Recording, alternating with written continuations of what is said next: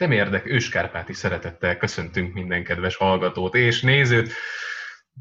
Kicsit, nem tudom, ilyen nagyon-nagyon régi közszolgálati jelleggel sikerült ezt. Újra Nekem vegyük? Tetszett. Újra vegyük? Ne vegyük. Nekem újra. tetszett, menjen, menjen, menjen. Mutassuk be egymást, hát de nem mindegy, most már akkor ne szórakozunk. Nem, az, az ki... még hátra van, ez itt a Leregista Podcast, Márta Bencével. Hányadik része? Hagyjál már, kinézi ezt. Kinézi ezt. Kicsit komolyabbra fordítva a szót, ez itt a Leregista Podcast, köszönjük, hogy rákattintottatok a cikkre, vagy a Soundcloudra, vagy akármelyik felületre, ahol ezt meghallgathatjátok, megnézhetitek. Ebben az adásban elsősorban majd az olasz kupa elődöntőkről fogunk beszélni, hiszen hamarosan visszatér a foci, nem csak arról kell beszélnünk, hogy mikor térhet vissza, de most már látunk majd mérkőzést is, hogy milyen színvonalút, ezt még nem tudjuk, hiszen senki nem tudhatja, hogy milyen formában vannak a csapatok, viszont vannak egyéb témáink is, még mielőtt rátérnénk konkrétan a mérkőzésekre.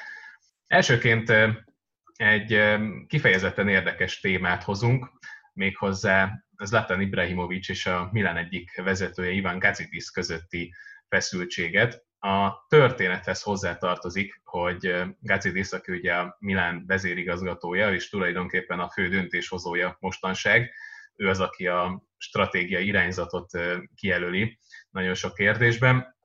Tulajdonképpen itt az elmúlt két-három hónapban nem mutatott semmiféle életjelt, nem ment nagyon Milanello közelébe, tehát ugye a Milan edzőközpontjánál nem igazán jelent meg, ami persze mondjuk bizonyos szintig érthető, hiszen nagyon sok minden nem is történt ott, de itt az elmúlt hetekben sem jelent meg, viszont 48 órával az olasz kupa elődöntő előtt mégiscsak megjelent, és közölte, hogy akkor sikerült megállapodni abban a tekintetben, hogy áprilisban mindenki csak a fizetésének az 50%-át kapja meg, ami hát így Ibrahimovicsnak nem tetszett, és nem is elsősorban az, hogy kevesebb pénzt kapnak, mert hogy ugye erről voltak egyeztetések, hanem elsősorban az, hogy ez két nappal a mérkőzést megelőzően, ami talán azt mondhatjuk, hogy a Milán idei szezonjában a legfontosabb mérkőzés lesz. Um, szóval hogy az időzítés az mégsem volt talán szerencsés, pláne azok után, hogy elég hosszú ideig nem is hallatta magát a csapattal kapcsolatban. Várjál, Dani, az első hírek azok még arról szóltak, hogy komoly vita alakult ki, és akkor még nem nevesítették az első hírekben Ibrahimovicsot, hanem azt, hogy a csapat. Na most azt el tudom képzelni, hogy abban a másodpercben, hogy Ibrahimovics belépett a Milán öltözőjébe, teljesen mindegy, hogy előtte ki volt a vezér, ott, a, ott már megvan a hangadó, mind presztízséből, mind státuszából fakadóan nyilvánvalóan ő volt az, aki először szóvá tette a nem tetszését ezt a dolgot illetően. De azért az első érek azok arról szóltak, hogy az egész csapat kicsit morogva fogadta a dolgot, és valóban én is azt gondolom, hogy nem, nem az 50 százalék, mert szerintem azt már, azt már letárgyalták korábban, tudták, hogy fizetéscsökkentés lesz, minden csapatnál volt, tehát furcsa is lett volna, pont a Milánnál nincs.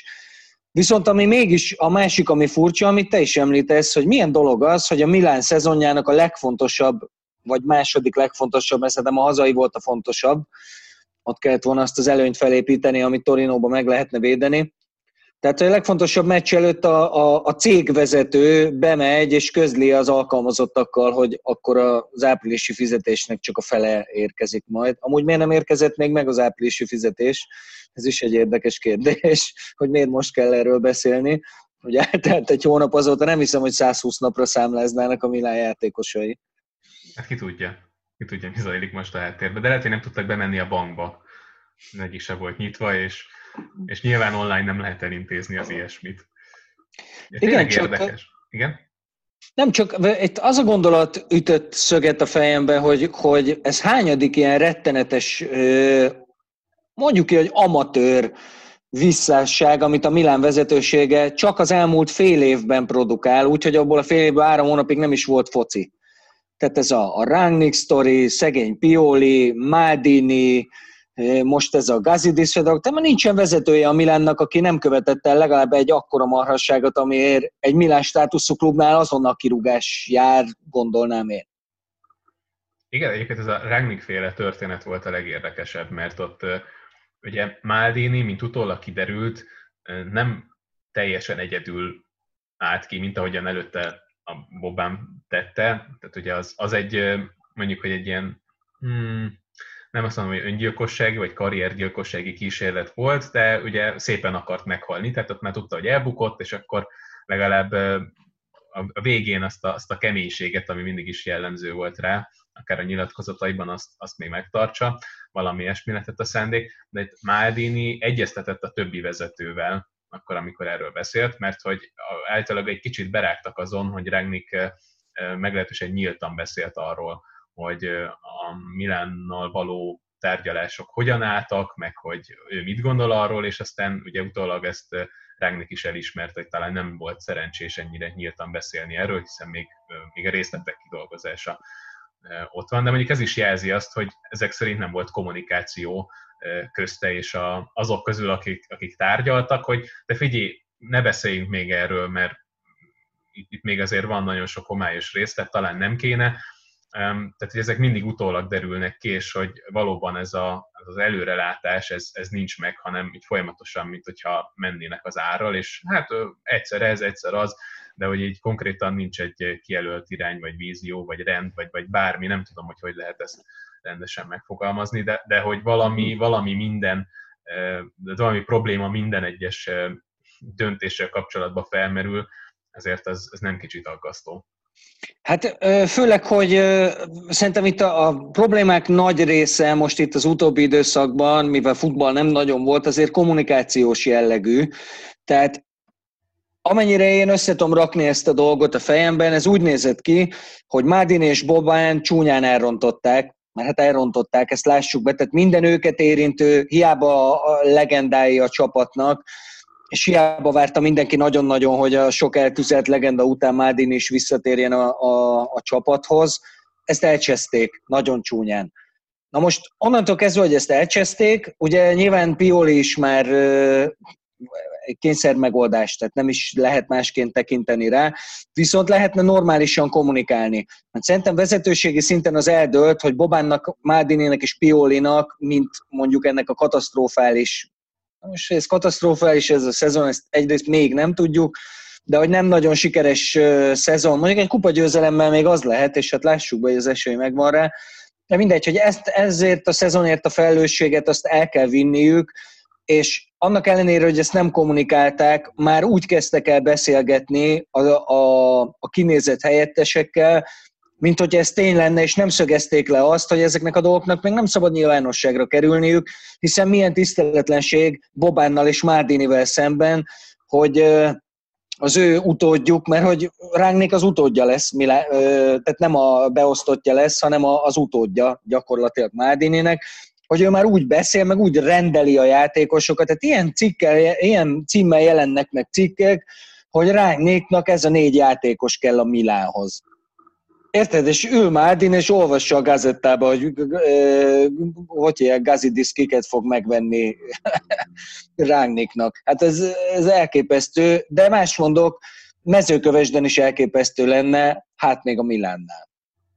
Oké, okay, ez lesz a cím. hogy Igen. De nem akkor ne mezőkövesdet írjunk, hanem Balmazújváros, mert ezt tökre bírom Még ezt jó. a mezőkövesdet. Nagyon csípem őket. Amúgy Kutor nagy ember. Kutor, én már öreg vagyok, ugye, úgyhogy én végigkövettem Kutor Attila pályafutását, és nagyon csíptem, mint játékos. Ilyet se hallottam ugye? még tőled, mármint, hogy egy magyar csapatot ilyen kontextusban dicsérsz. Eh, volt egy vidi szurkoló cimborám, főiskolám, és uh, átjár, ugye Veszprémi vagyok, és átjárogattunk Fehérvárra meccsekre egy párszor. Ott voltunk, amikor kiestek például. Na mindegy. Vissza a top futballhoz. Vissza a top futballhoz, akkor a, akkor a Milent elengedjük, vagy? Nem, nem, nem, nem, mert még itt van még é, téma. Igen, vicceltem, vicceltem. Igazából a, az egész Maldini kérdése, meg igazából ez nem, nem csak rá vonatkozik, hanem az, hogy valami, valahol nagyon-nagyon nevetséges, hogy, hogy a vezetőket azokat ilyen fél év, vagy, vagy még három hónap munkája alapján ítélnek meg, mert Maldini távozásáról már mondjuk novemberben voltak hírek. Még adott esetben egy edző kapcsán is felmerül a kérdés, hogy három hónapnyi munkát mennyire lehet megítélni. Jó, nyilván, hogyha annyira rossz irányba mennek, mint ahogyan Gianpaolo-val rossz irányba mentek, akkor azért fel kell, hogy merüljön az, hogy távozhat az edző, vagy hogy az állásába kerülhet egy újabb vereség, de egy klubvezetőnél három hónapnyi munka után mit lehet klubvezetőként három hónap alatt elérni? Ki volt az a klubvezető, aki három hónap leforgása alatt úgy, hogy nem mondjuk arab pénzekből dolgozott, vagy, vagy teljesen mindegy, de hogy egy nagy mecénásnak a büdzséjéből felpumpálta a keretet, és igazolt 11 játékos, ups, ilyen is történt a Milennel, hogy még akkor se lehet szerintem három hónap után megítélni egy vezetőség munkáját, mint ahogyan nagyjából szerintem most, de lehet, hogy ilyen két év után érik be, hogy a, mondjuk a, a Fassone Mirabelli kettős munkája, az nem igazán volt hatékony, hiszen azok a játékosok szinte egytől egyig becsődöltek, akik, akiket ők szerződtettek, és akik nagy reményekkel érkeztek. Amúgy a flopra vagy, vagy bastra van magyar kifejezésünk? Hát melléknevünk nincsen rá, mi ugye képzünk ilyeneket, hogy, hogy ilyen megbukó játékos, de ugye nem elég kifejező, mert nincs benne az, hogy ez csak olyan lehet, akitől sokat várnak. Tehát nem tudom, Pakéta, ő egyértelműen flop. Aztán majd meglátjuk, hogy máshol tud-e játszani, de mondjuk Pakétát az még nem Mádini köszönhetjük, ugye? Nem, ő még Leonardo féle igazolás volt.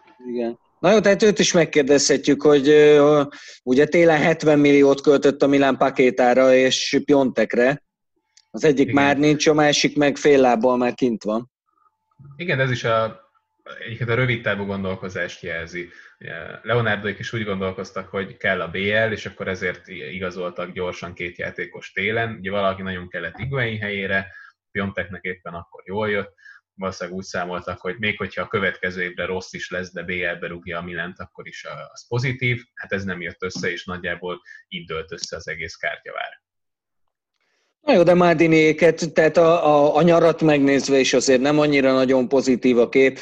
E, Oké, okay, Bennasser egy jó vétel, de mondjuk az Afrika Kupa MVP-je az nem olyan nagy kockázat, hogy az ember megvásárolja és ő jó is. De hogyha megnézed, se rendszer tekintve, hát ugye Gianpaolo egy, egy komplett csőttömeg volt, és őt, őt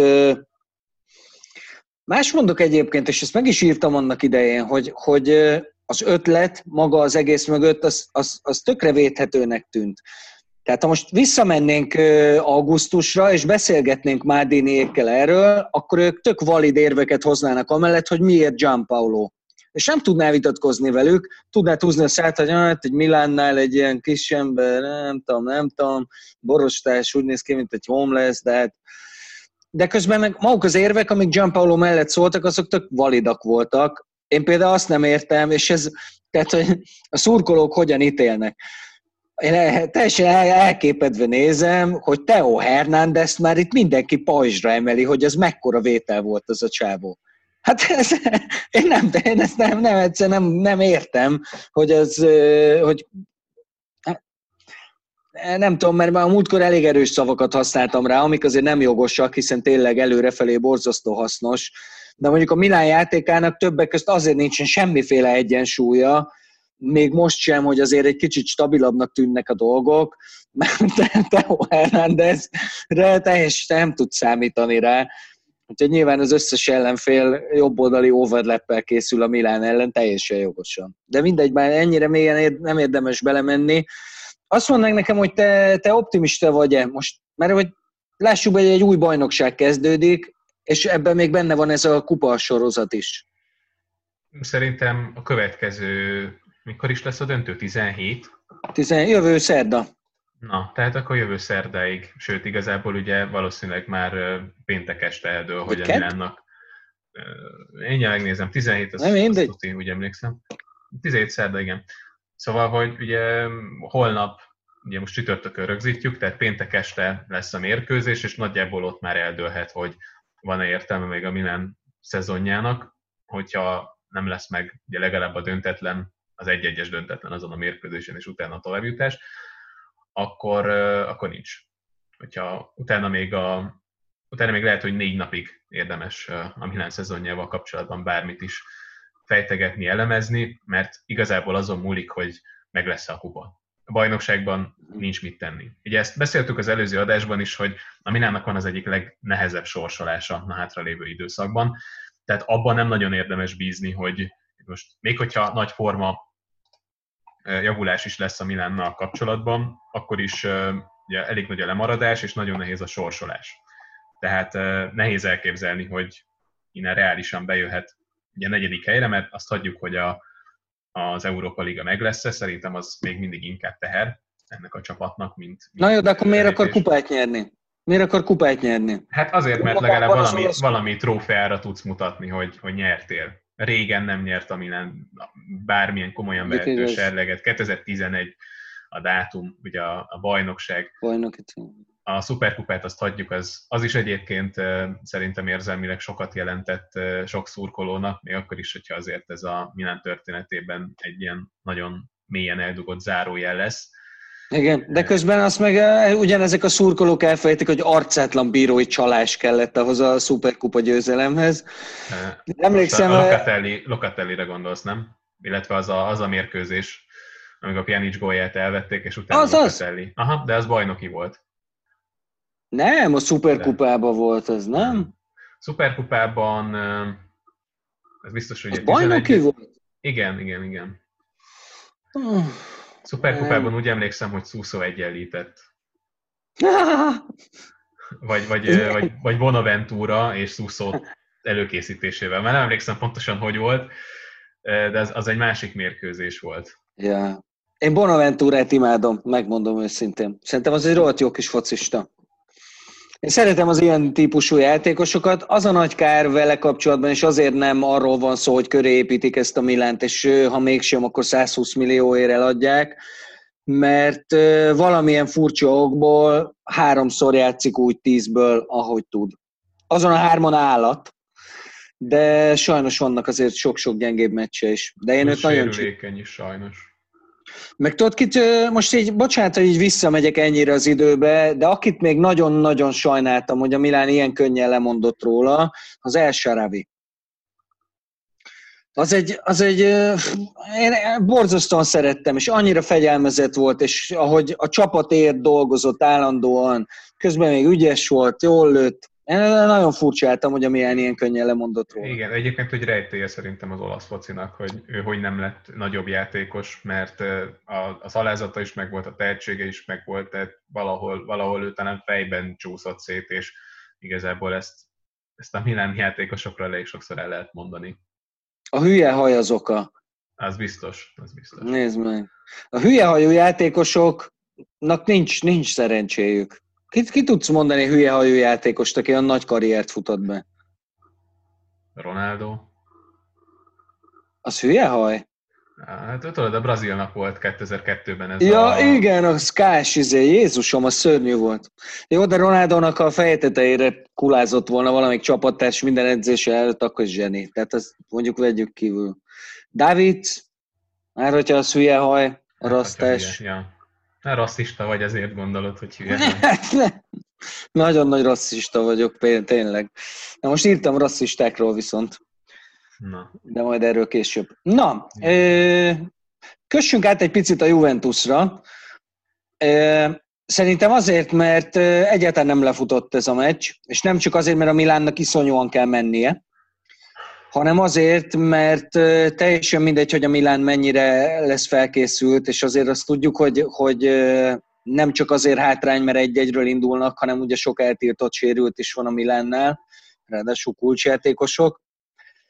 Viszont ha a teljes legerősebb csapatával jönne a Milán, akkor is elsősorban az lenne ezen a meccsen a kérdés szerintem, hogy milyen Juventus-t fogunk látni.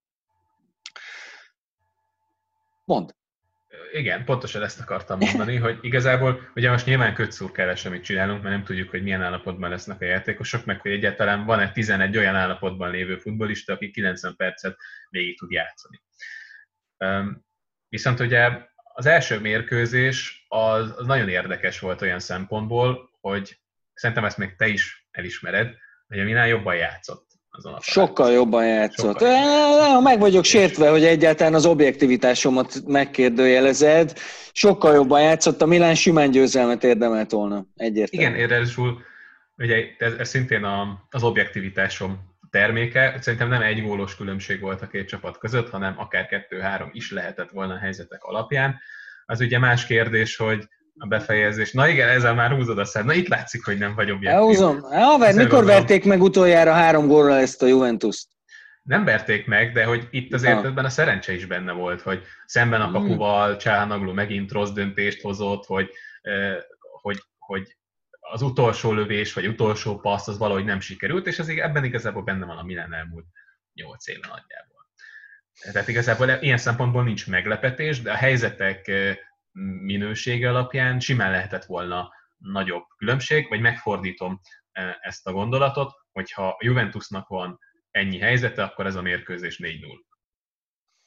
Hát nem, mintha a Juventus olyan nagyon penge lett volna, főleg abban az időszakban a kapu előtt.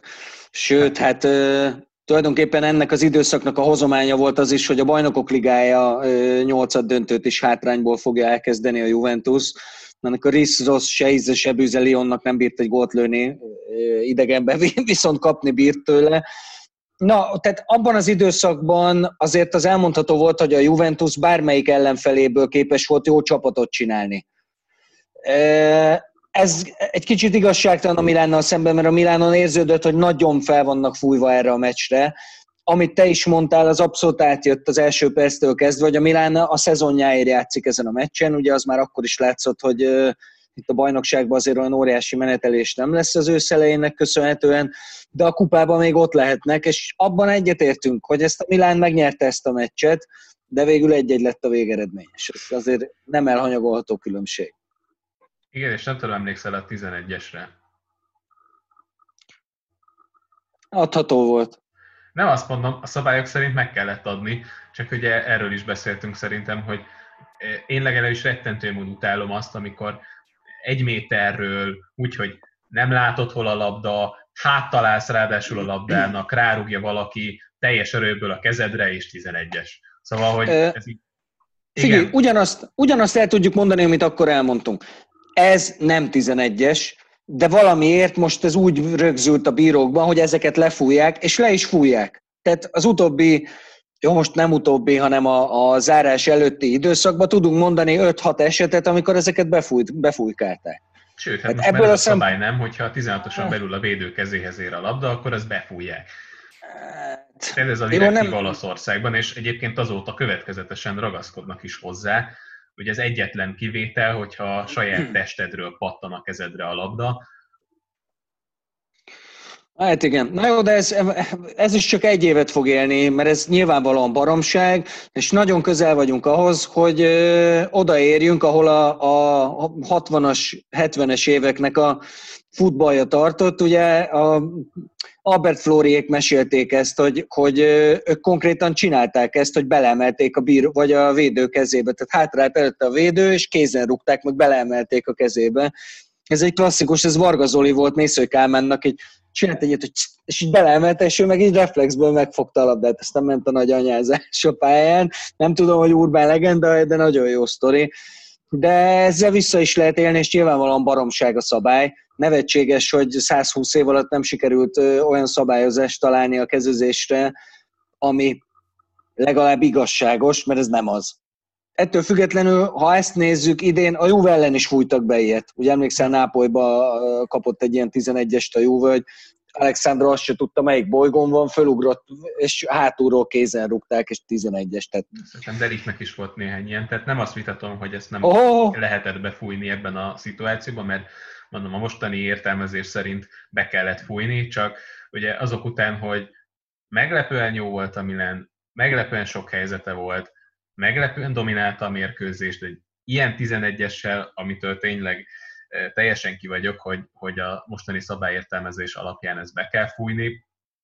Szóval ez így, így különösen bosszantott, és most, uh, most visszanézve a, az összefoglalót is felment a vérnyomásom egy kicsit, nem csak a mérkőzés. Nem csodálom. De figyelj, mondj meg nekem valamit. Szerinted Számít az, hogy 2-1-ről kezdik a meccset, vagy akár 2-0-ról kezdik a meccset, vagy 1-1-ről, abból a szempontból, amit mondtunk az előbb, hogy igazából az a kérdés, hogy milyen Juventus-t fogunk látni. Hát nyilván számít, mert nem mindegy, hogy úgy mész Torinóba, hogy előnnyel, és akkor máshogy kell játszanod egy kicsit, mint ugye most nem is győzelmi kényszerben van a Milán, de volt kell rúgni a Torinóban. Ami azért sokkal nehezebb, mint mondjuk védeni egy, egy gólos előnyt akár. Uh-huh. Hát igen. Mennyire könnyíti meg most a Milán dolgát az, hogy üres, üres lesz a stadion? Annyiban mindenképpen, hogy nem beszélhetünk igazi hazai pályáról a Juventus esetében. Uh-huh. Nyilván saját stadionban játszanak, meg ismerik a terepet, meg a stadion méreteit, de ennyi az előny nagyjából. A közönség támogatását nem, és azért ez számíthat ebben a helyzetben, és azt gondolom, hogy ez lehet igazából az esélye Milánnak, hogy, hogy itt a Juventusnak nincs igazából hazai pályája. Az első mérkőzést 73 ezer néző előtt játszották, ezt pedig nulla néző előtt fogják játszani. Ebben azért e- elég nagy különbség van. A kérdés inkább az, hogy ki tud-e állítani Pioli egy olyan csapatot, amiben van 11 jó formában, vagy legalábbis elfogadható formában lévő játékos. Ugye itt neki nem csak a keretnek a mélysége határozza meg, hogy milyen játékosokra számíthat, de elég sok a sérült is. Igaz, mondjuk azért Duarte sérülése nem olyan nagy kiesés, hiszen őt legfeljebb eddig is a rotációban használták volna, és amikor játszott se volt különösebben jó.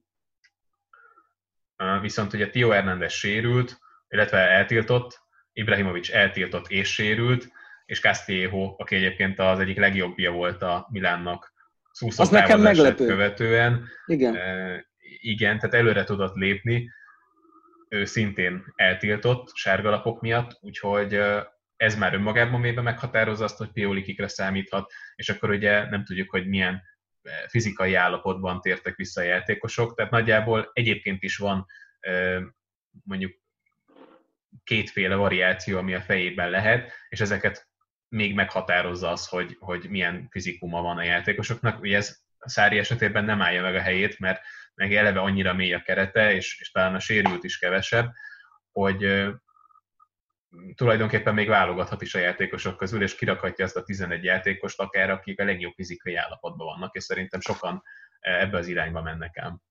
Hát lehetséges. Azt nem, de hát most azért, azért egészséges mindenki, mert nem kellett focizni három hónapja, de sok üveglábú, Érted? Douglas Costa, hogy fut ki a pályára, akkor fog megbotlik a vonalba és megsérül. Remziről meg ne is. Remzi sérült, amúgy csak mondom valami combizom problémája van. Amúgy érdekes, mert mindenki olybá veszi, hogy felépült Kedira, és Szári annyira ellegrisedett, hogy állítólag, és hogy ez lesz a szezon hátra levő részének a, a, a kezdő felállása is, hogy Matuidi és Kedira, és közöttük valaki, aki állítólag jobbára nem, aki nem Pjanic, hanem Bentancur, aki szintén visszafele is. Tehát, hogy egy kicsit, mintha ezzel nem is kicsit, hanem nagyon-nagyon kibújt volna Szári is a bőréből. Meglátjuk, hogy így lesz-e, meglátjuk, hogy mennyire kényszer, vagy meglátjuk, hogy mennyire azt szülte ezt a döntést, hogy fel akarja rakni a három csatárt. Mert az látszik, hogy Dibalát most nem lehet kihagyni. Most Dybala és Ronaldo nagyon nem jól működnek együtt, tehát ez látszik, hogy az, ott, ott még sokat kellene csiszolódni, hogyha egyáltalán lehetséges de akkor is kell a három csatár, föl kell rakni, akkor viszont mögéjük föl kell rakni egy olyan középpályát, ami azért ütközik is, nem tud felrakni Remzivel, meg Rábióval, akiről semmit se tud, szerintem Rábióról le is mondottam úgy a Juve. Úgyhogy ezek is érdekes kérdések, és visszatérve arra gondolatra, amit mondtál, hogy ez, hogy az előny a, nyilvánvalóan előny a Milánnak, hogy a hazai meccsét 70 ezer néző előtt játszotta, a Juve meg nézők nélkül fog, de azért azt megjegyezném, hogy az utolsó lejátszott fordulóban az Inter elleni csúcsrangadón második fél idejében, és ezt ki kell hangsúlyozni, mert az elsőben botrányosan szar volt a Juventus, de a második fél ideje az a, a legjobb játéka volt az egész szezonban a Juventusnak.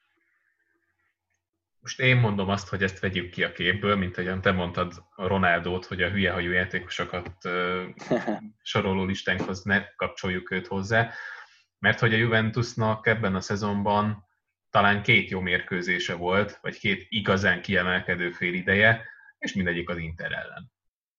Jó, lehet, hogy volt egy-kettő, mert a több meccset láttál, de azok közül, amiket én néztem, azok közül, amelyikre azt mondtam, hogy na igen, ez, hogyha ilyen szinten játszon a Juve, akkor veretlenül zárna a bajnokságot, ami a keret alapján akár még benne is lehetne, mindegyik esetben az Inter ellen volt. A Milánó én ott voltam, az tényleg jó volt.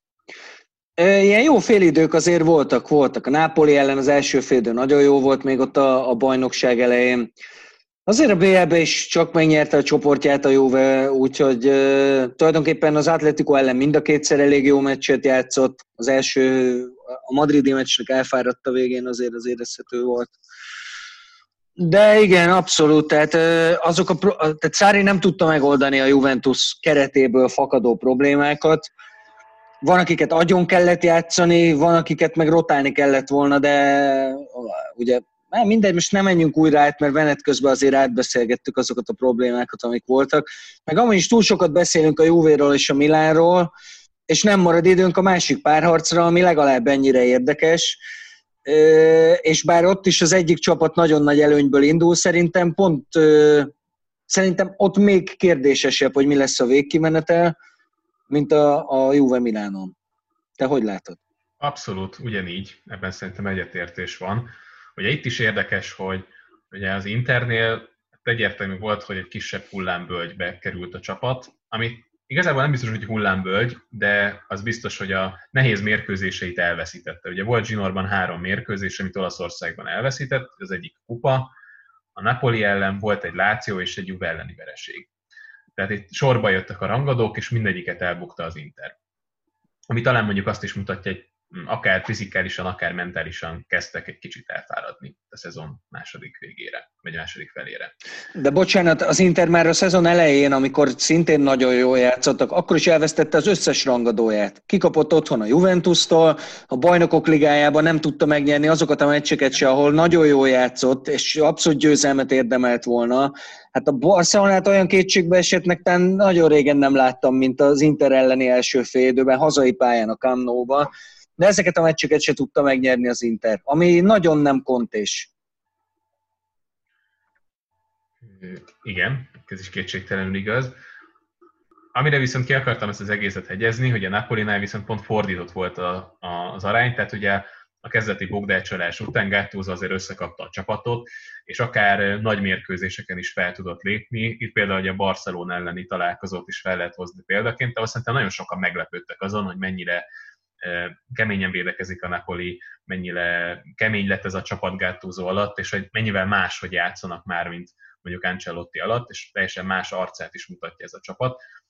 És ez, ez mutatkozott meg azon a mérkőzésen. Viszont ezek a dinamikák, vagy ezek a tendenciák, ha úgy tetszik, teljesen kikerülnek a képből, tehát itt is kötszurkálás az egész, nem tudjuk azt, hogy melyik csapat milyen állapotban van, és ez igazából az interesséje, mert azt a, azt a mentális fölényt, amivel rendelkezhetett a Napoli az első mérkőzést követően, azt most nem tudja továbbvinni, megvan ez az egy gólos előny, de azért egy gólos előnyt nem olyan rettenetesen nehéz dolgozni 90 perc alatt, és ebben az Interben pedig bőven benne van az is, hogy rúgnak gyorsan kettőt, és aztán ráülnek az eredményre, és vége a mérkőzésnek. Így szóval, szóval inkább az Intert érzem pontosan emiatt esélyesnek, hogy ez a szünet ez jót tett szerintem nekik, Nyilván itt is kérdéses, hogy milyen állapotban térnek vissza a játékosok, de én Kontét alkalmasnak tartom arra, hogy ezt az újraindítást ő kihasználja arra, hogy, hogy összekapja gyorsan a csapatot, és ugyanúgy, ahogy a nagyon gyorsan látványos eredményt elért a szezon elején, vagy az előszezon követően a csapattal, úgy, úgy most is egy ilyen felfele ívelő javulást várok a, a, az Intertől formát tekintve, és szerintem ezt a mérkőzést meg is fogják nyerni, és ők játszák majd a kupa döntőt az egyik oldalról. A végével nem értek egyet, mert lehet rugni Nápolyban gólokat, de hogy nem kapsz közbe, az azért egy más dolog, és amit a Nápoliról mondtál, azzal is abszolút egyetértek. Azért összeállt ez a Nápoli elsősorban hátul, még akkor is, hogyha azért azt hozzátehetjük, hogy, hogy a malacokat is jól megetették a, a Barca ellen. Tehát ott a, Barca, a Barcelona jobban koncentrál kapu előtt, akkor azért elég sima győzelem is lehetett volna, akár. Nem lett, lett belőle egy egy-egyes, így azért a, a BL visszavágóra is úgy mennek. De az Interrel kapcsolatban van egy dolog, amiről szerintem még beszélnünk kell. Ugye aki, aki látta, hogy mi történt mondjuk a tavalyi Interrel összehasonlítva a Antonio Conte Interével, az egyértelmű mondja, hogy itt elindult valami, tényleg jól néznek ki, látszik, hogy van egy arculata, egy gerince a csapatnak, nincs ez a széthúzás, Conte szépen összerendezte mindent kontésan. De azért most még ez rezeg a léc erősen, mert egyenlőre, ahogy most áll a helyzet, azért ez egy kudarc ez a szezon. Hiába megint az van, ami szokott az Interrel. Télig úgy néz ki, hogy minden rendben, és bajnokok vagyunk, és mit tudom én. Most már igazából azt attól kell tartani, hogy a Róma nehogy megtátosodjon, amire amúgy elég kicsi esélyt látok, hogy egyáltalán a BL helyekért versenyezni kelljen. Bajnokok ligájából kihullottak a csoportkörbe, az Európa Liga nem fog érdekelni senkit, és a kupa elődöntőjét azt úgy kezdik el, hogy hazai pályán kikaptak a Nápolitól. Most van ebből egy kiesés, akkor akkor ez kudarc, ez a szezon. Minden szempontból, kivéve ha megnyered az Európa Ligáját, ami mellett egy kis csillag lesz, hogy ez volt az a köcsög szezon, amit szétcsöszett a, a, a vírus. De ilyen formán arra akartam csak kifuttatni ezt, hogy valójában Antonio Conténak és az Internek is a szezon legfontosabb meccsévé lépett elő, ez a nápolyi kupa döntő, kupa elődöntő. Aztán meg majd hagyjuk is, hogy mi lesz a döntővel, mert ugye nyilván az már, az már ugye mindent felülír, hiszen a Juventus kivételével csupa olyan csapat juthat be a döntőbe, akinek az egy óriási dolog lenne. Ugye az Inter is szerintem tízben nyert utoljára kupát, a Nápoli nyeregetett kupákat, de ők mondjuk ott vannak a BL-ben is, tehát Gattuso megerősítése az, az teljesen jogos, még akkor is, hogyha ezzel egyértelműen szakítanak azzal a focival, amivel a Nápoli eredményes volt Európában is, és pajzsra emelte mindenki. Szerintem a Juventusnak is fontos lenne, illetve elsősorban Szárinak olyan szempontból, hogy azért az ő vitrínjében nincsen nagyon sok kupa. Szerintem a, az ő karrierjét még fel tudná dobni. Nyilván a Juventus játékosait nem igazán, tehát mondjuk, hogy Ronaldónak a vitrínjébe belekerül-e még egy olasz kupa, vagy hát belekerül-e egy olasz kupa, mert uh-huh. még nincs akkor igazából az nem oszt, nem szoroz. Reflexek előjönnek, igen. Ki nyerte a kupát? Láció, Láció, nem? Láció, igen. Láció. Én úgy szeretem ezt a Lációt. Én nem, nem tudom nem imádni ezt a csapatot. Egyszerűen erre, erre jó ránézni. Ez ilyen, Á, nem tudom. És egy kicsit örülnék is Szoboszlainak ott, bár szerintem ő azzal, hogy Rángnék ennyire egyértelművé vált, és a Red Bullos kötődés miatt szerintem őt egyértelműen viszik a Milánba. Pedig lehet, hogy a Láció... Beszéljünk egy kicsit erről is. Úgyis felmerült közöttünk, hogy ki kéne tárgyalni, és aztán abból nem lett semmi. Nem beszéltünk róla, de beszéltünk róla, nem? Legfeljebb érintettük röviden, de Jó. hogy ilyen hosszabb blogban nem tárgyaltuk ki, az biztos. Lökét, haver. Először kérdeznék, hogy melyik csapatba tudnád elképzelni. Lehet bármelyik, tehát most nem kell itt a plegykákból kiindulni. Szerinted melyik csapat illene Olaszországból leginkább Szoboszlaihoz? A Láció. A Láció, és méghozzá azért, mert valójában megörökölné a helyét és a pozícióját Milinkovic Savicsnak, akitől szerintem most, hogy végre valóban úgy játszik ebben az évben, mint egy 100 milliós játékos, valószínűleg el is megy 70 ér. Bár idén, idén télen biztos nem megy el 70 ér, mondjuk mint 60 ér, vagy sok jó játékosért cserébe, nem tudom. De Milinkovic Savicot, és ez a klubmodellnek és Inzáginak köszönhető, pontosan ugyanúgy építette föl a Láció, ahogy Szoboszlai Dominikot is fel tudná építeni. Nincs az az óriási nyomás, ami a Milánnál azonnal a nyakadba szakad abban a másodpercben, hogy belépsz a, a Milanello kapuján. Nincs a folyamatos eredménykényszer. Ugye a Lációtól persze igényesek a szurkolói, meg azért úgy várod, hogy ott legyenek az elsők között, főleg az ilyen idényekben, de ha hatodik lesz, nem történik semmi. Egy jó kupameneteléssel mindent ki lehet váltani, kicsit megmutatjuk magunkat Európába, stb. De a lényeg és a cél az sosem ez Lotítónak, hanem az, hogy kinevelje azokat a játékosokat, akik mögé felsorokoznak a szurkolók, jó focit lehet látni, és aztán el lehet adni őket sok pénzért. Ez Szoboszlai Dominik így illik ebbe a rendszerbe, ráadásul kb. ugyanaz is a poszt, mint Milinkovic Savicsé. Kb. Igen, egy picit azért Hát igen. Húztam, vagy húzom a számára, hogy ezt beszéltük is szerintem, lehet, hogy csak személyesen, hogy azért ő inkább Luis Alberto posztjára lenne jó, mint Milinkovic Savic posztjára. Annál egy kicsit támadóbb felfogású, mint ahogy Milinkovic Savic játszik, és ezért nem is állja meg a helyét az összehasonlítás, hogy az új Milinkovic Savic, hiszen az egyik inkább egy kreatív támadóbb felfogású középpályás, a másik pedig egy, egy box-to-box a szó klasszikus értelmében. Yeah. Oké, okay, azért a Milinkovic Savic statisztikáit, ha megnézed, azért szerelés meg labdaszerzés nincs olyan marha sok közte. Inkább azt mondanám, a box-to-box az megállja a helyét, mert ott van mindenhol.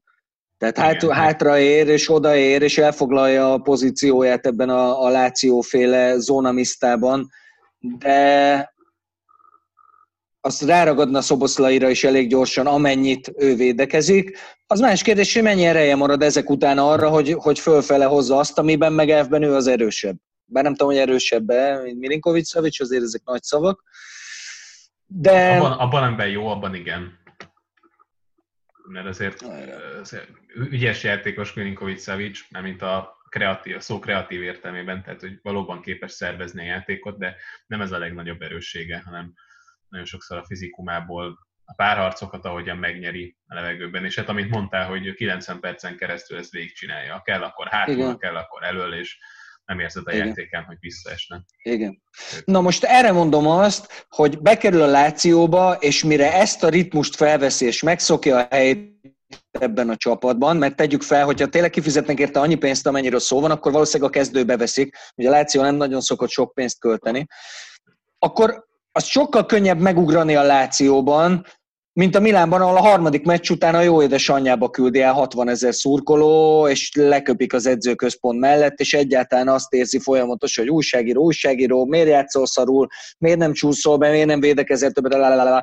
Tehát ez sokkal inkább felőrölne, bár én úgy láttam, hogy fejben eléggé rendben van ez a srác, úgy értem, hogy ilyen önértékelési problémái nincsenek, de lehet, hogy lennének a Milánban, a Lációban szerintem kevésbé. A Milánban majdnem mindenkinek vannak előbb vagy utóbb. Igen, egyébként egy kicsit félteném is a Milántól. Pont azért, amit mondtál, meg az, hogy Milánóban két dolog, nincs koncepció és türelem. Vagy türelem a koncepció iránt. Lehet egyébként, hogy Rangnick potenciális érkezésével és azzal, gyakorlatilag a saját főnöke lenne, legalábbis eh, sportigazgató edző viszonylatban, és nem arról van szó, hogy akkor a sportigazgató szorongatja az edzőtökeit, hogy na, az előző három mérkőzésen nem játszott jól a csapat, mi történt, a negyediken kirúgunk, hogyha ugyanilyen gyengén játszik a csapat, hanem talán az eh, kicsit ilyen hosszabb távú koncepcióra vallana, de ott is lehet, hogy ha meg az első öt mérkőzést elveszíti a csapat mondjuk Rágnikkal, akkor az lesz, hogy kirúgják, és akkor a sportigazgatót is kirúgják, és megy a levesbe egy újabb koncepciót. Épp ezt akartam mondani, hogy kirúgja ki Rágnikot. Hát ő a saját főnöke is, tehát őt ki tudja kirúgni. Van, van egy tulajdonos, van egy tulajdonos, meg van egy, egy, egy Gacidis, igen, aki valószínűleg azért ilyen helyzetekben döntést hozhatna. De nyilván én is bízom abban, hogyha már van egy ilyen koncepció, hogy sportigazgató egy, egy személyben, akkor ez legalább valami hosszabb távú koncepcióra vall. Aztán ugye azt, amikor elemeztük ezt, akkor mondtam, hogy vannak fenntartásaim azzal kapcsolatban, hogy egy németes stílust hogyan lehet átültetni Olaszországba. Meg, meg ugye abban, abban bíznék Szaboszlai kapcsán, hogy, hogy lenne mondjuk az edző részéről türelem. Tehát nem az van, mint mondjuk Pakétával, hogy hát, túl brazil vagy, á, most éppen nem, nem illesz a taktikámba, mert, mert én nem, nem játszom ilyen típusú játékossal, és akkor ugye rombolják az önbizalmát, kikerül a csapatból, olyan posztot kéne megtanulnia, ami életében nem játszott, ami nem is fekszik a stílusának, szóval, hogy ezek talán nem lennének, hanem Ragnik, aki tulajdonképpen ugye, elég régóta ismeri a, a Red Bull projekten keresztül, a játékrendszer az adott, tehát hogy ő, ő valószínűleg türelmesebb lenne vele, és ilyen tekintetben lenne, lenne talán potenciál ebben az igazolásban is, de, de ismerve a Milán körüli fejleményeket és, és tényleg a türelmet, ami teljes mértékben hiányzik, um, ez, kicsit félteném, mint ahogy egyébként mindenkit féltek, aki, aki a Milánnal szóba kerül. Igen, és nem, nincs egy kicsit olyan érzésed, hogy, hogy a Milánnál egy csomó olyan futbalista van most, akiken érzed azt, hogy ezek a csávók egy rohadt jó csapatban rohadt jó játékosok tudnának lenni. Csak ugye Milán nem egy rohadt jó csapat, és ezért hiába jók, tehát egy, egy, egy Rományoli szerintem egy egészen kiváló futbalista, és már el,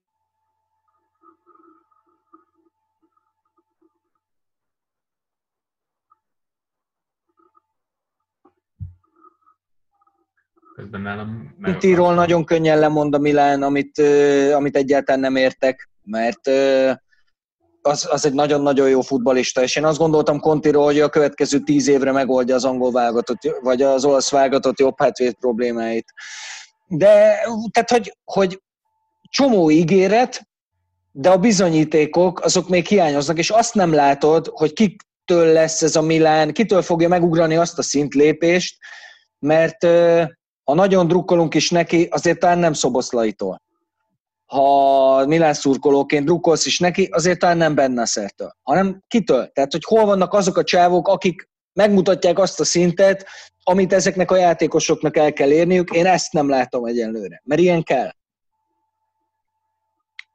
Vagy tényleg megpróbáld alulról felépíteni, mint ahogyan mondjuk Ránik tette több csapatnál is, tehát azért csak felépítettek egy Lipcsét Németországban, ami most már igaz nem Rágnik irányításával, mint vezetőedző, de ott van a, az első három hely valamelyikén, szinte folyamatosan, és, és hosszú távon ebben, ebben még több lehet. Hát igen, abban biztos vagyok, csak Egyébként. nem mondom. Csapatként nem állt össze a Milan, egyszer sem. Ez, igen. ez kétségtelen, és ez egyébként részben Bocsánat. szerintem... Igen? Bocsánat. Gattuso. Szerint, aha. Igen. Szerintem az, az, az egy hatalmas baklövés volt. Egy kicsit azt érzem, hogy az motiválta, hogy, hogy nem azt a focit játszotta a Milán, amit vártak tőle, hogy majd itt szurkolókat szerez magának, nem tudom. De az egy, az egy jól összepakolt, és egy, egy maximálisan a saját erényeire rájátszó Milán volt baklövés volt kirúgni Gattuso. Igen, és, és azért, azért fogalmaztam így, mert aztán ugye elkötöttem volna, hogy ugye ez a sportigazgató edző közötti összhang sosem volt meg, és ezért minden edző kényszerpályán mozgott, hogy most egyik esetben így foltozgatom a csapatot, a következő esetben így, de valahogy sosem valósult az meg, hogy minden az edző elképzelése és akarata szerint alakult, és összerakhatott volna egy csapatot. Ugye Gattuso is inkább abból dolgozott, amit kapott, és abból elég jól dolgozott, és abból lett egy, egy masszív csapat, viszont egy olyan masszív csapat, aminek egyértelmű korlátai voltak, mert például az ellenfél kapuja elé lassan jutott el, el és körülményesen. És ugye ez eredményezte, hogy nagyon kevés helyzetet dolgozott ki a Milán, és ott is ugye folyamatosan cserélgetni kellett az embereket, hogy most akkor jó, Iguain nem jött be, akkor próbáljuk egy Pionteket. Az működött egy darabig, de hosszú távon az se. Lényegében ebből lehet folyamatosan, és itt megint egy, egy, egy érdekes dolog, hogy jött Gianpaolo, akinek tudták azt, hogy egy, egy dogmatikus edző, akinek van egy nem csak egy határozott elképzelés arról, hogyan kell játszani, de nagyjából arról is, hogy milyen formációban, és ebben a formációban nem érkeztek játékosok. Tehát itt, itt jön... Jó, hát, erre figyelj. mondom, hogy kellett volna egy, egy, jó, egy olyan középső középpályás, akiket egyébként előszeretettel használta a Sampdoriában, mondjuk egy, egy Beneszer típusú játékos, csak közben nem volt meg mélységirányítója hozzá. Tehát, vala, tehát hiányzott megint egy elem ebből a, ebből a rendszerből, mert oké, okay, középső középpályásnak Beneszer, viszont akkor kell valaki a védelem elé is. Ez nem jött. Akkor játszom Benacerot, viszont akkor meg nincs egy olyan középső középpályásod, aki kellene Gianpaolo rendszerébe, és egyébként ugyanez, hogy a támadókat se kapta meg, akiket, akiket kért, mert ugye felmerült Korea neve, akinek ugye nyilván a pressingbe lett volna nagy szerepe, ő sem érkezett. Helyette jött Rebic, aki elméletileg jó a pressingben, de láthatóan Gianpaolo rendszerében nem illet, nem találta a helyét, inkább szélen tud jól játszani, szélen pedig nincs ebben a rendszerben, de széleket a szélsővédők biztosítják. Ez is egy olyan volt, hogy persze kapott egy-két elemet, de azért nem mondhatjuk, hogy a vezetők kiszolgálták volna az edző igényeit, és úgy alakították volna a keretet, ebből jöttek aztán ezek a szörnyű szülött megoldások, hogy szúszó legyen a trekártiszta, hogy már nem is tudom, hogy mikor. Vagy Csálanoglu. Csálanoglu, Regista, tehát egy ilyen, ilyen egészen szörnyű megoldások, amik a FIFA-ban jól működnek, a valóságban mindenki tudja, hogy soha büdös életben nem lesz belőle egy csapat. Ja. Milyen szemét a sors egyébként, mert hogyha ha, ha mondjuk Pakéta az a futbalista, aki, akinek akkor gondoltuk, amikor megérkezett Brazíliából a Milánba, akkor lehet, hogy Paolo-t most úgy beszélünk róla, hogy a legnagyobb Isten király, és megtalálta, és kitalálta, és a saját rendszerére fölhúzta ezt a Milánt, mert valójában uh, Szuszó lassúsága és körülményessége a baloldali támadásoknak a teljes hiánya Csalánogluval, és Piontek töketlensége a kapu mellett, ezt egyszerre oldhatta volna meg ezt a hármat, ha van trekvartisztában egy olyan futbolistát, mint egy jó pakéta. Nem a mostani pakéta, hanem egy jó pakéta aki vissza tud zárni, föl tud menni jól lőtávolról, jól passzol, jól lát a pályán, jó szeme van, technikás, nem is ilyen vékony dongájuk is kancsó, úgyhogy ez minden szempontból jó lett volna, csak hát... Jó lett volna, viszont ebben szerintem viszont benne volt Gianpaolo, hiszen ő volt az, aki az első két edzés után közölte, hogy jó, te, jó, jó az a srác, csak túl brazil. Ami így, tehát így kb. nem tudom, hogy, hogy brazil futballistákat mivel lehet legjobban megsérteni, de hogyha listát kéne írnom, akkor biztosan ott lenne az elején, hogy túl brazil vagy. Tehát így e- ezzel kezded a kapcsolatot. Utána ne csodálkozz, hogy szarul játszik.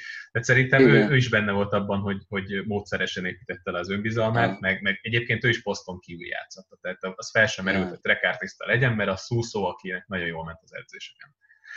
Na de. Volt, volt Brazil a Sampdoriában? Most ezen gondolkodom, hogy volt-e Brazil a Doriának itt az utóbbi időben. Arra gondolsz, hogy Gianpaolo utálja a brazilokat? Arra, ez konkrét rasszizmus. Mert ugye volt Uruguayja, ment az Arzenába. Volt Argentinja, kettő is, ugye ott azok is mentek szanaszét. Most nem emlékszem ott Brazilra nagyon. Figyelj, ugye mondom. Hát volt Rafael a kapus. Jó. Junior a védelemtől, Tavares, a védelemtől fölfele. Jó, a védelemtől fölfele néz csak. Ennyi. 17, Ugye? 18. Megfejtettük. Megfejtettük. Ez, ez megtiszta rasszizmus. rasszizmus. Megtiszta rasszizmus. Xenofóbia. Jó. Na mindegy. Ezt tudtuk volna. Igen. Nem. Támadó poszton nem játszhatott Brazilt. A védelemben, a védelemben is csak kényszerből úgy látom. Nem, most itt pörgetem vissza itt az utóbbi éveket, és akkor, hát hogy, hogy kik? Már így a Gianpaolo időszakban. Ugye volt a Schick korszak, Icardi korszak, Quagliarella korszak, Muriel, is, Muriel, Zapata, tehát még a dél-amerikaiakkal azokkal ugye el van, csak a brazilokat utálja. A portugál ajkúakat. Portugál volt, de most már nem olvasom fel, akik, mert átmentem azon a... Jó, mindegy is. De, de portugál volt. Na, szerintem zárjuk le... A Azért mondom... témától. Ja, még van benned, mondjad. Nem feltétlen, tehát hogy nagyjából a Milános részt kiadtam. Igazából csak, ugye én nem mondtam, hogy hol lehet nem szívesen, hogy az egyik a Láció lenne nyilván, de ezt elég jól kifejtetted, hogy, hogy ez miért lenne jó. Illetve azon gondolkoztam, hogy, hogy, hogy mennyire jó hely lenne neki az Atalanta például, egy akár Papu Gomez pozícióban, mert ha vele gondolsz, akkor mindent jól csinál, amit Gasperini szeret egy támadó játékosban.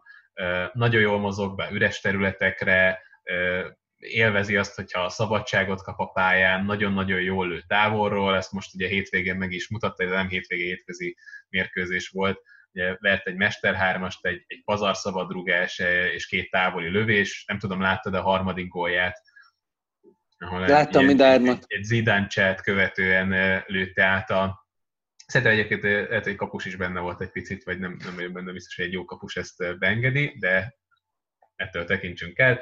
Mindegyik zseniális megoldás volt. Szóval, hogy egy, egy ilyen játékos nagyon tudna élni abban a rendszerben, és, és szerintem azt, amit elvár mondjuk egy Papu Gomez-től, vagy akár Ilicic-től, azt ő meg tudná tanulni, és, és lehet, hogy, hogy két éven belül a, a széria legjobbja lenne, meg a BL legjobbja. Most ugye Papu Gomez azt mondta, hogy akár megnyerhetik a BL-t is. Hogyne? Főleg ebben a lebonyolításban bolondozó velem, ki az, aki az Atalanta ellen úgy menne ki egy meccsen, hogy biztos benne, hogy hát az tök hülye. Az, az, az, az úgy el, mint a Valencia. Igen, igen. Abszolút. Hát... Ezek jönni fognak az első perc, perctől Pont. kezdve, és aztán, Pont. aztán lehet dolgozni a hátrányt. Hát igen. Jó, mondjuk, tehát Szóval ezért nem véletlen sok minden, és az, hogy, hogy akkor tudsz eredményes lenni, ha nyomás alatt tartod a kapujukat, és nálad van a labda, és azért ez megoldható, tehát ezt meg tudod csinálni. De hogy, hogy ezzel mindenki megszenved. Egyébként tökre megvettem, amit mondtál. Tökre.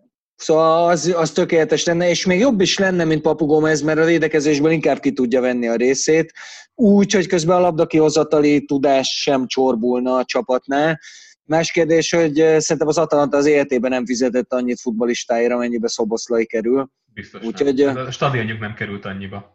Így van, és szerintem Dominik sem gondolná azt, hogy egy, hogy egy BL szereplő, sőt a BL-ben jól szereplő, többszörös osztrák bajnok csapatból neki egy vidéki kis csapatba kell mennie. Még akkor is, hogyha egy potenciális BL győztesről beszélünk. Igen. Ez a, ezek a háromvédős rendszerek, amik szükségszerűen öt középpályást hoznak, ezek, ezek jók, szerintem.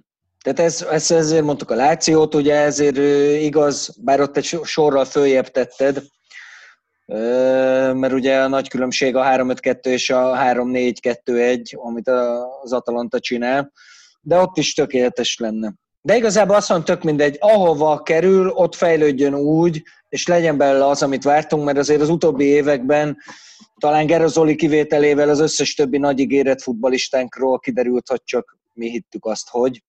Aztán így nagyjából mindenkiről szépen, Mezőny. ahogy mezőnyjátékos, igen. Hát jó, Gula az más, más sztori.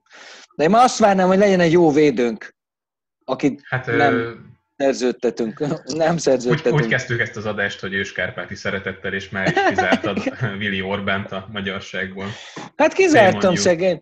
Jó, azt nem azért nem örülök, hogy a válogatottba játszik egy épkézlábvédő, nem is erről van szó. Magyar hanem akadémiák aki... gyümölcse. Egy, aki nem kell, hogy akadémiák. A magyar futballkultúra terméke átitatódott vele genetikai. Így, így van, így van. Magyarul ugye nem tanult meg, de... Puskás vére csörög az erejében. Ja, ja, ja. Amúgy az ilyen honosított játékosok meg a magyar tudás, az annak a legviccesebb képviselője, jó másfél-két évet csináltam interjút Carlos Perezzel, azt nem tudod, haver, az milyen. Imádtam Charlie-t, mindig is jártam, de baszki, itt él 15 éve, vagy hány éve Magyarországon, és gyakorlatilag spanyolul beszél, csak magyar szavakat mond egymás után spanyolul. Tehát hogy úgy kellett kagylóznom, meg mire végighallgattam kétszer ezt az egész hanganyagot, nagyon durva volt. Na hát ehhez képest Willi is remélem hamarosan közénk lesz. Figyelj, csináljuk azt, hogy zárásként megtippeljük a két elődöntő végeredményét. Konkrétan az eredményt? Tehát, hogy valami 1-0, 2-0 ilyeneket is kéne mondani? Vagy hát, hogy elég az, hogy ki a továbbjutó? Hát, Jó, legyünk kemények, mondjuk meg. Legyünk, szám, mondjuk. Számszerű, számszerűsítsük, Jó. hogy ki mennyire. Jó. Napoli Inter. Egy-kettő. Egy-egy. Akkor én most egy mondok egy egy-egyet. Jó, de itt nem, nem elég az egy-egyet mondani, mert az nyilvánvalóan még csak meccs null. Egy-egy és tizenegyesekkel a Juve. Még, jobb, még jobban fájjon. Még jobban fájjon. Ezért a legnagyobb aljasságokat is el tudom képzelni a csapatomról. Aha. 3-1. Jó van. 3-1. Legyen valami tétje fogadásnak, vagy ez nem fogadás? Hát nem tudom, nem tudom. Nem veszek fel Juve ezt, ez biztos. Mondtad már ilyet Milán szurkoló barátom, és megvan a fénykép. Nagyon maga, nagyon maga biztos volt. De hát ilyenre nem, nem fogadok, ilyenre nem fogadok. Na majd átküldöm a képet. Jól van, jól van. Hát figyelj, akkor most viszont muszáj lesz jövő héten beszélnünk, nem ússzuk meg, mert meg kell beszélnünk, hogy kinek lett igaza. Egyértelmű. Meglátjuk majd. Jól van, hát nagyon köszönjük akkor a figyelmet, és maradjatok velünk, figyeljetek minket, mert jövő héten jövünk újra vissza. Sziasztok! Szevasztok!